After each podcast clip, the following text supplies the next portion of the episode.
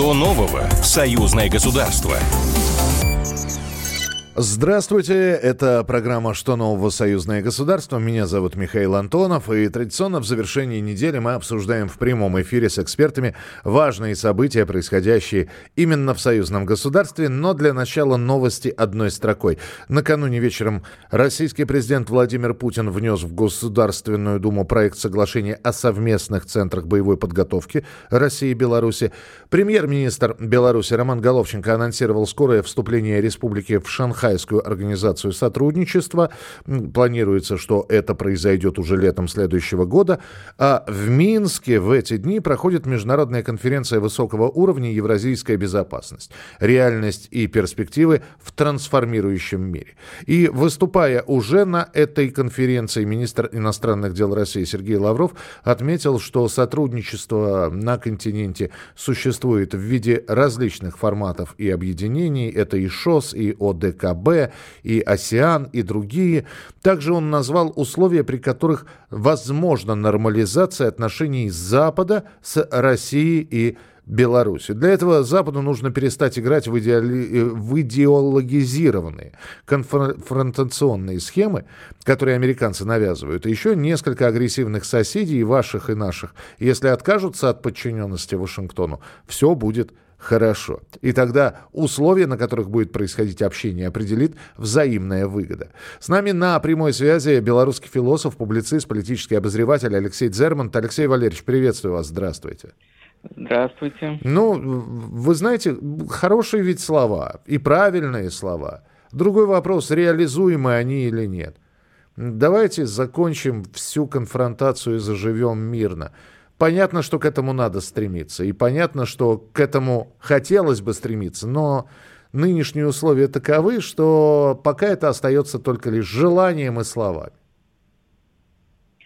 Увы, это так, хотя мы слышали выступление министра иностранных дел Венгрии Петра Сиарта, это страна одна из немногих, кто, кажется, все-таки привержена голосу разума, но тоже вопрос, насколько ее, этот голос значим в рамках западного сообщества.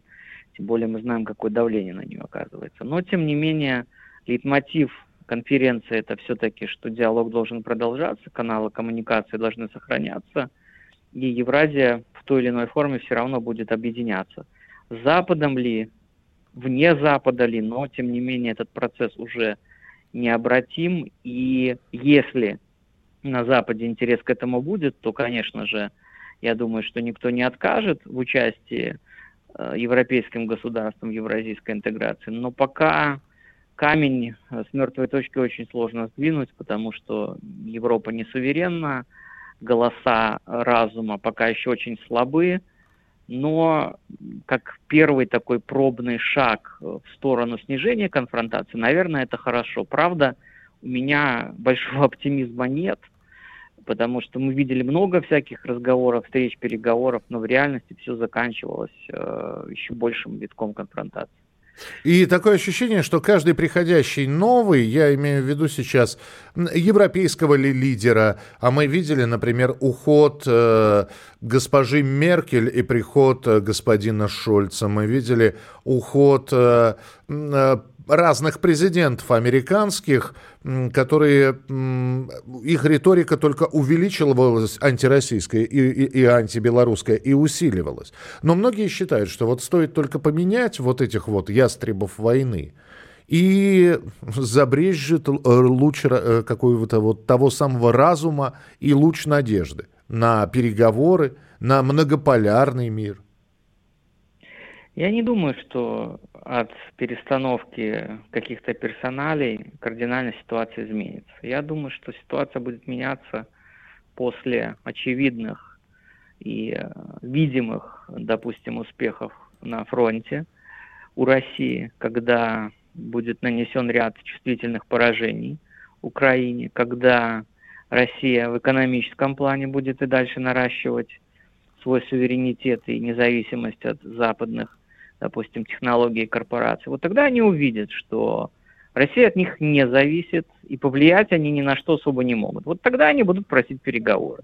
А здесь уже наша задача по максимуму выжить из них то, что нам нужно. а не просто согласиться там на очередное краткосрочное перемирие, чтобы Украина или еще какая-то страна э, использовала эту паузу для дальнейшей милитаризации. Спасибо большое. Алексей Зерман, белорусский философ, публицист, политический обозреватель. А я должен сказать, что госсекретарь Союзного государства Беларуси и России Дмитрий Мезенцев также добавил, что Россия и Беларусь сегодня прекрасно понимают, что неготовность Запада к взаимодействию с союзным государством на основе равноправного диалога является фактором, который мы обязаны учитывать.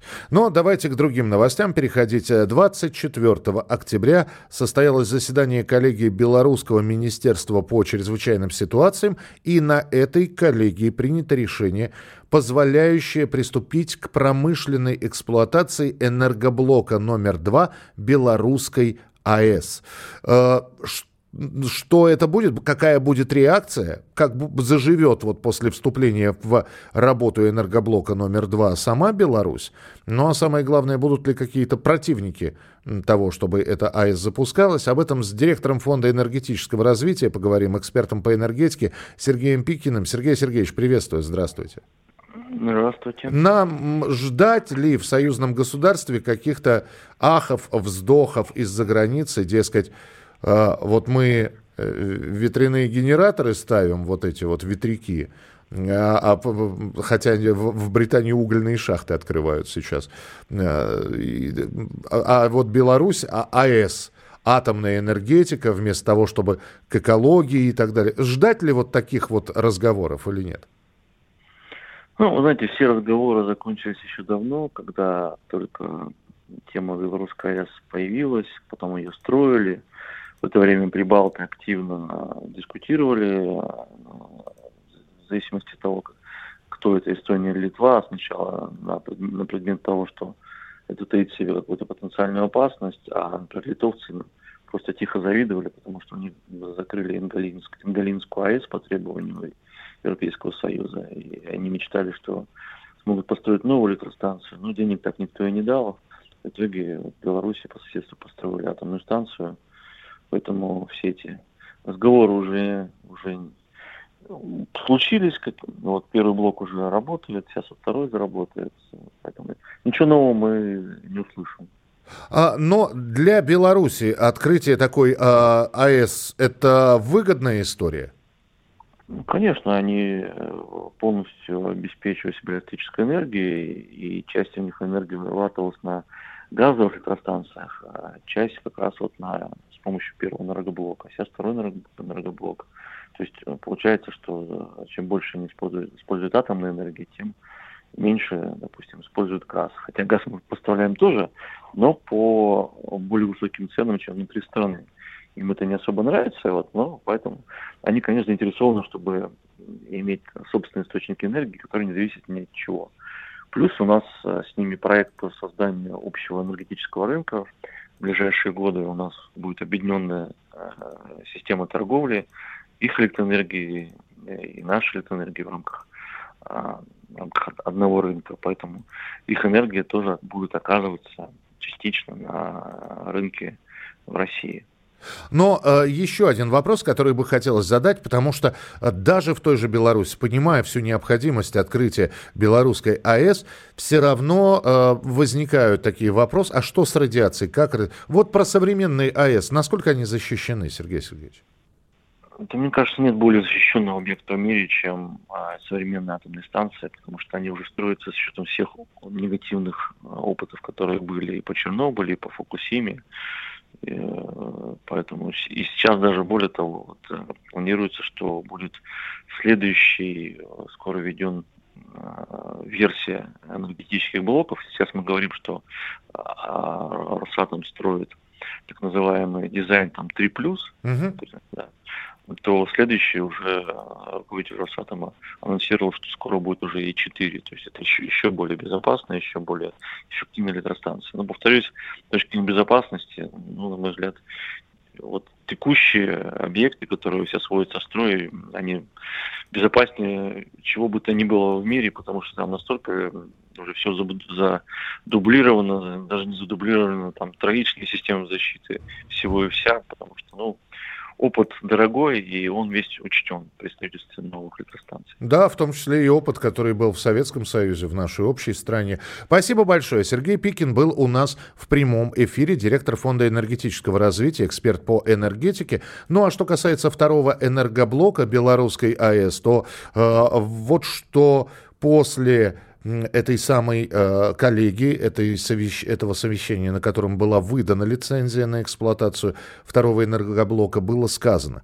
Э, МЧС убедилась, что установленные проектом станции пределы и условия безопасной эксплуатации подтверждены и обоснованы, а решения, заложенные в эксплуатационную и противоаварийную документацию, соответствуют требованиям по безопасности. Выдача лицензий заканчивает многолетнюю работу всех заинтересованных по созданию в нашей стране современной инфраструктуры ядерной и радиационной безопасности. Именно этими словами заканчивает заканчивается сообщение. В мае этого года состоялось первое включение в сеть второго энергоблока, э, пробное, и вот теперь он фактически заработал на полную мощь. С вами была программа «Что нового? Союзное государство». Очередная порция новостей ровно через неделю в нашем эфире. Что нового? Союзное государство. Программа произведена по заказу телерадиовещательной организации Союзного государства.